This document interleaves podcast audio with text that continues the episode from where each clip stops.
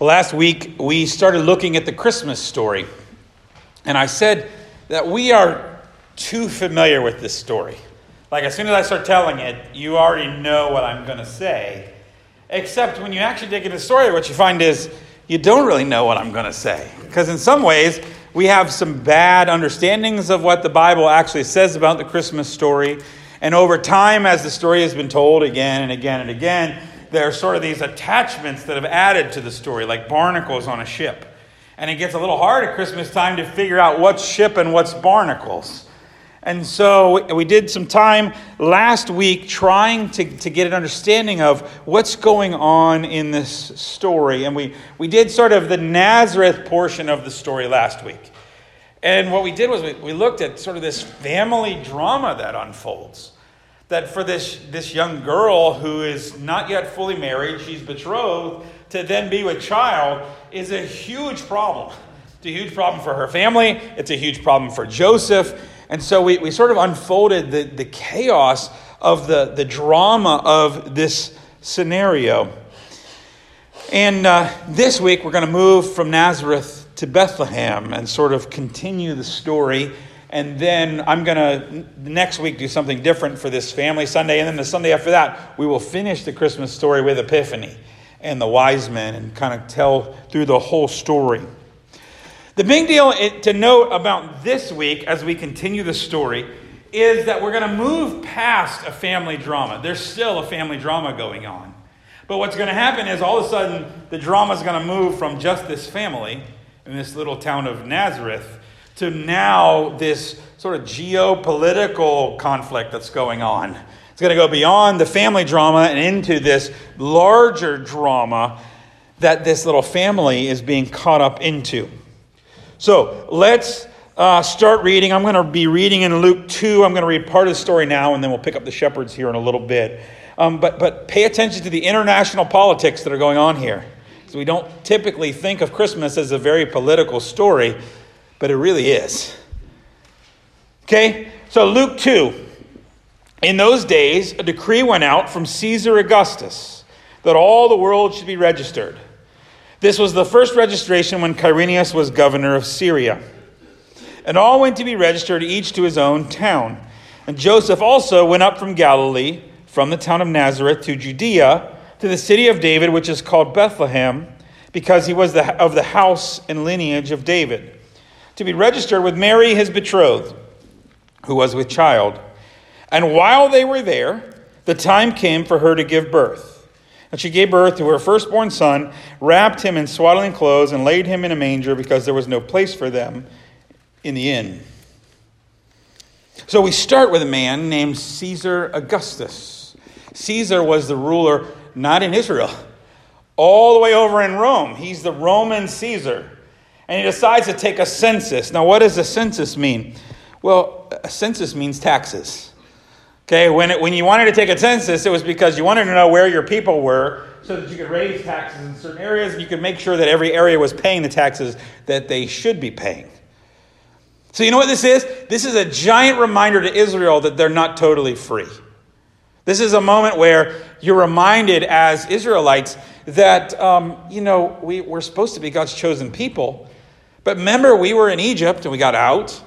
We were in Babylon and we got out. But still, even in our own land, we don't ultimately answer to ourselves. We answer to Rome. And for somebody who's all the way in Rome in the ancient world, to be able to say to you, y'all got to move. You got to go back where your hometown is. You got to register because we're going to tax you. It's this giant reminder of who's actually in charge. And it's not you. And so the political reality, there must have been so much grumbling going on in Israel. Like, I can't believe this is happening again. I can't believe that we're still under the Roman oppression. And probably a lot of Messiah talk suddenly starts coming up. Like, when the Messiah comes, we won't have to do this. When Messiah comes, we won't have to pay taxes anymore. We won't have to do all this stuff that Rome tells us. Rome's going to be out of here because the Messiah is going to be in charge. We're finally going to rule ourselves. And so what started as this little family drama now has this sense of touching the globe. And the Roman Empire at this time is a lot of the known world. It's a huge, huge empire going through Europe, through the Middle East and then through a lot of the top of Africa. I mean, it's this large area. So there's probably all this talk about the Messiah. He's got to be going to kick them out. And there's probably a lot of talk about it, especially around Bethlehem. Why? Because Micah 5:2 states, "But you, O Bethlehem Ephrathah, who are too little to be among the clans of Judah, from you shall come forth for me one who is to be ruler in Israel, whose coming forth is from old, from ancient days." So we sing about, "O little town of Bethlehem," and it was a teeny dinky town. But it's not an unimportant town. It's actually a very important town. Okay, Bethlehem was where King David was from. Bethlehem was where his great-grandfather Boaz was from. And Bethlehem was also what provided for Jerusalem. Okay, the word Bethlehem is actually two Hebrew words. Say them, so you can repeat after me. Beit, and Lachem. Now, apologize if you spit on somebody's back of their head there, right? Beit Lachem. Beit means house, and Lachem actually means bread, okay? And it's because around Jerusalem, it is so rocky and hilly that there's no real growing that goes around there. About the only thing you have is there's this one hill where you can grow olive trees, the Mount of Olives, right? But really, there's not much that comes from Jerusalem. Jerusalem has to rely on the area around them for sustenance, for everything they're going to eat. And so there's this area just about 3 miles south of Jerusalem, kind of southeast of Jerusalem, is this town of Bethlehem. And that's where the grains came. The hills are more level there. It's still hilly. It's still kind of rocky, but you can actually grow things there. And so the Beit Lachem actually means house of bread, or the Arabic word there for lachem is actually the word for meat. Because in those days, bread meant food. It was such a staple of your eating. In fact, when you have somebody over to break bread, you don't just serve them bread, right? You serve them meals. Okay, bread was a metaphor for meals or for meat. And part of the reason was because Bethlehem was where sheep were kept for Jerusalem. Okay, they had the fields so that they could actually have shepherds. King David was a shepherd there. Boaz had been a shepherd there. And so they kept sheep on these hills around Bethlehem. And Jerusalem needed a lot of them, not just for wool, not just for their hides, not just for meat, but for sacrifices. And so this was a town that was known for providing Jerusalem with sheep and with grain and with help. So Luke tells us that Joseph is a descendant of David. He says the house and lineage of David. House is what a Hebrew person would understand. You're part of the house. But Luke is writing to a more Gentile audience. They might not know what house means. And so he says house and lineage is basically the same thing. Okay, he's from the family of David. And so he's got to go back there to register. It's not totally clear why. I wonder if maybe Joseph has been working in Galilee, but he hasn't permanently moved there. So he's still registered to pay taxes down in Bethlehem, and he's got to go back. It's also not clear why he has to take Mary with him. Okay, normally Mary's not from down there, and so normally he could just go by himself, except remember that Mary was probably accused of adultery. Okay, she's probably not well-liked in the town. She's probably not even well-liked in her own home by some of her brothers or even her parents. And so maybe Joseph is nervous to leave Mary at home. So he takes her with him and goes down to Bethlehem. Now, this is where we get some barnacles on this story that we got to sort of clear up. There's a lot of stuff we add to the story right here that's not really in the story. First of all, a donkey. We always picture Mary riding on a donkey down to the... Well, I just read it for you. There ain't no donkey. Okay, in fact, it's very unlikely that Joseph would own a donkey. He was a tecton. He was a contractor. Okay, a farmer might own a donkey. But why would Joseph need a donkey? He wouldn't. He probably did not own a donkey. And so probably they walk. Also, the text is very clear. In verse 6, it says, while they were there, the time came for her to give birth. And so we have this picture of Mary riding into town. And she's got this really, really big belly. And they're rushing around trying to find a place to stay because she's having the baby that night. Well, the text is actually pretty clear while they're there. So probably what happens is Joseph takes her a few months early so that they can be down there. He can find work in that area. And then she has the baby there. But it's pretty clear there's at least some time between the arrival and having a baby. Now, this is where we've got to do a little bit of cultural work too, because there's a few other misconceptions here. First of all, the translation I just read said there was no place for them in the inn. Now, we also added to this story a whole thing about an mean innkeeper that won't let them in. Notice no innkeeper. Okay? And in fact, if you read any translation that's written in the last 15 years, that's newer translations, they don't even say inn here. They normally say guest room, because that word for inn is not really inn. It's really like a guest room. And how do we know this? Well, Luke actually uses this same word later in the Gospel of Luke when he has the people his disciples find the upper room. For the Last Supper, he says, follow somebody, and he's going to have an extra room, and that's where we're going to have. And we translate that as upper room, but here we seem to translate it as inn. The other thing is Luke knows the word for inn or a hotel. He uses it in the parable of the Good Samaritan. But, in fact, he doesn't use it here. He uses a word that really means like guest room. Okay, so a lot of times in those days, you had a one-room house.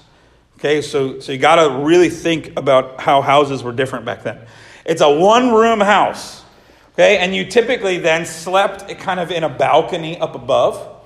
And that way you could stay warm at night. And what you would do is you'd bring your animals into your house to heat the house at night. We don't think about Israel being cold, but at night in the desert and in those hills, it gets very cold. And so you would actually bring your animals into your house and you would sleep in an upper room, okay, above there. Or sometimes you'd have an extra room on the back of your house. So if guests came, they could stay in kind of another quarters in the back of the house. This was very common because families stayed together. And so you know of like a mother-in-law suite that we have in houses. This is kind of, there was a guest room on a lot of houses for older members of the family to stay while the core family stayed in the main quarters. And so what happens is Joseph comes into town and the guest rooms are already full. So where does he stay? Well, typically we think barn, but go home and look at pictures of Bethlehem and tell me how many trees you see in the pictures. There's none. Okay, if they are trees, they're not more than about 10 feet high. Most of them are olive trees, and they have very crooked, you can't get boards. Okay, there's nobody in Bethlehem that has a wooden barn. If you wanted to have a wooden barn, you'd have to ship the wood in from Lebanon or somewhere else. No way they had a wooden barn. So they either kept their animals in a cave, a lot of times sort of built into the house or under the house, or like I said, they'd actually keep their animals in the living room. Okay, in the main courtyard that was part of the living area. And you'd have a manger right there in the living room for your animals when they come in at night. Do you think there were mangers made of wood?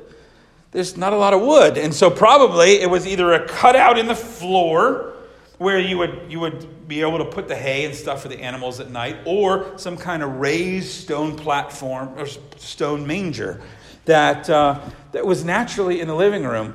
Which means probably a lot of people use them as cribs. It's a natural crib in your living room.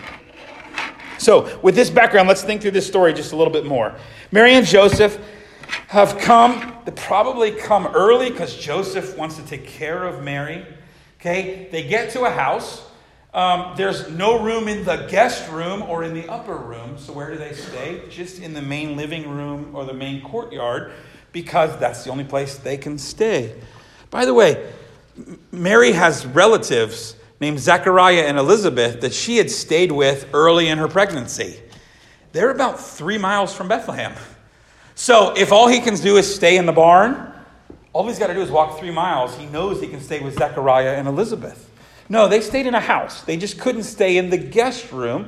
So they end up staying in the main area, living area, and laying the baby in the natural crib, which was in a manger, probably a stone manger right there. Now, a lot of people are probably in town for the census, so a lot of the guest rooms in town are busy.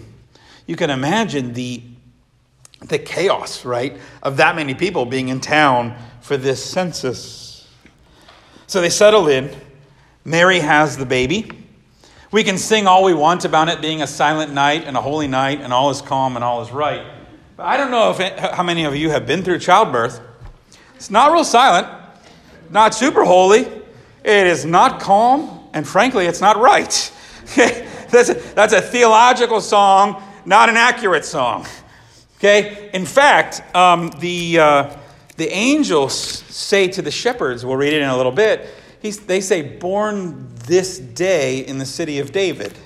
So we have this picture of Jesus being born at night, but angels seem to imply it's during the day. Now, they counted a day as sunset to sunset, so it could have still been at night. But the text doesn't actually tell us it's nighttime either. So maybe it's during the day that she has this baby. Remember, though, even there in the ancient world, that's a scary prospect. Okay, there's not doctors in Bethlehem. Okay, there's no ER. Lots of children died in childbirth. Lots of mothers died giving birth. And so it's still a scary, scary proposition for this young virgin in a strange town, in the living room, in the courtyard, with some animals around. We don't know what animals, but to have those animals around, gives birth to this child, wraps the child and lays him in a manger, the natural crib in the room. They're there with some of Joseph's family, but soon they get some additional visitors. Let me keep reading in Luke. And in the same region, there were shepherds out in the field, keeping watch over their flocks by night. An angel of the Lord appeared to them. The glory of the Lord shone around them, and they were filled with great fear. And the angel said to them, "Fear not, for behold, I bring you good news of great joy that will be for all the people. For unto you is born this day in the city of David a Savior, who is Christ the Lord. This will be a sign for you. You will find the baby wrapped in swaddling clothes and lying in a manger." And suddenly there was with the angel a multitude of heavenly hosts, praising God and saying, "Glory to God in the highest, and on earth peace among those with whom he is pleased." When the angels went away from them into heaven, the shepherds said to one another, "Let us go to Bethlehem and see this thing that has happened, which the Lord has made known to us." And they went with haste and found Mary and Joseph and the baby lying in a manger. And when they saw it, they made known the saying that had been made to them concerning this child. And all who heard it wondered what the shepherds told them. But Mary treasured all these things, pondering them in her heart. And the shepherds returned, glorifying and praising God for all they had heard and seen, as it was told them. At the end of 8 days, he was circumcised. He was called Jesus, the name given by the angel before he was conceived in the womb. So we're in Bethlehem. Remember, the city is actually named in part for the sheep that are there. So there are lots of shepherds. But a particular group of shepherds are out watching their flocks by night. That probably means Jesus is born in the spring or the summer. Okay, in the middle of the winter, you don't watch your flocks by night. It's too cold. You got to bring them in somewhere, typically in the middle of December. So they're watching their flocks, and suddenly there's an angel. And note the important description here. There's this glory of the Lord that shines around them. I think Luke is just struggling to have language, probably the way the shepherds did. Like there's this glory, it's like so shiny, I don't even know how to describe it. And so they see this angel tells them, and what does he say? I love it. He says, "This will be a sign to you. You'll find the babe wrapped in swaddling clothes." I don't know if you pick up on this. He doesn't actually tell them to go see the baby. What he says is, when you go see the baby, here's the sign. And then there's all of a sudden all these angels, and we picture them as singing. We even have songs about them singing, "Glow." But if you actually read the text, it says, "And saying." The text actually says "saying." So they don't actually sing. Maybe when angels speak in chorus, it sounds like a song, but the description actually says "saying." And then the angels go away, and the shepherds look at each other, and they're like, "Hey, let's go see this." Almost like, so did you catch that? The angel's like, "Hey, when you go see this, this will be the sign to you. You'll find the babe." And then the angels leave, and they're like, "Hey, I got an idea. Let's go see this. Let's go see this." Yeah, the angel knew what you were going to do there. And so they go to Bethlehem. They see what's happened. Probably they've got to go house to house a little bit to ask a few people around. They've been out in the fields. They don't know where the pregnant girl has been. And so they go to the first house and knock on the door. Hey, has anybody had a baby today? No. Okay, sorry. Next. We go to the next one. And they, 3 houses later, somebody's like, come on, they're on the other side of town. They finally find the baby. They find, they're not following the star. Everybody's catching this? They're just looking for a baby. Notice too, no drummer boy. I never understood how that got in here. And by the way, as somebody who has kids, that first night, I don't want a drummer boy. Like who's the little kid that's like, hey, there's a baby. You know what this baby needs? Me to drum for him, right? No, thank you. You can keep your drum. We don't need any more noise. We're trying to sleep here. It's bad enough these shepherds are waking us up. Now imagine all this from Mary and Joseph's perspective. And they've been having the conversations. They have to. They have to have heard on the way the complaints about what's going on in Israel, about the Roman Empire. They probably heard comments. There's probably lots of comments about Bethlehem. When is this Messiah going to come? When is all this going to happen? And so there's like this global sense of the story. And then there's this really interesting conversation where the shepherds come and they see. And if you're Mary and Joseph, you're looking at all this data. And in the middle of it, you're having your own first child. And you're trying to figure out what is going on. What will this be like? So what does it say? The text says Mary treasured all these things in her heart. I mean, what are you going to do? You just got to take it in and ponder, treasure, think about, wonder, praise God, question God, all of that. You ever had those moments in your life where you're like wrestling with something, treasuring it in your heart, not sure what to do with it? Good news, scary news, all of that. Then the text says the shepherds go back to tending their sheep. I always love that. Like, what do you do at the end of Christmas? Well, you go home. You go back to work. That's just like there's also a reality there of, yeah, then you got to go back and keep watching your flocks. But I bet you those shepherds always told the story, always continue to tell that. Then Jesus gets his name, and we know that there's more story to come. We know the wise men are still coming later. We know that there's Easter still around the corner. Jesus is getting... just his story is just warming up. So as Christmas comes this week, my challenge to you is read the story for yourself. Like this week, pick up an actual Bible. Okay, you can find them online, but I bet you have one. Okay, and pick it up for yourself and read it. It's in Matthew and Luke. Pay attention a little bit to the details. But more than thinking about it, more than reading it, here's my challenge. Like Mary, treasure it in your heart a little bit. Like treasure it in your heart. Like think about it. Ponder it. Ponder the meaning of it. Consider the good news the angels have. What does it mean that Jesus is the Christ, the Messiah, the Lord? And like the shepherds, may we glorify God and find peace. And may we think this week about what it must have been like for Mary and for Joseph. In the name of the Father, the Son, and the Holy Spirit. Amen.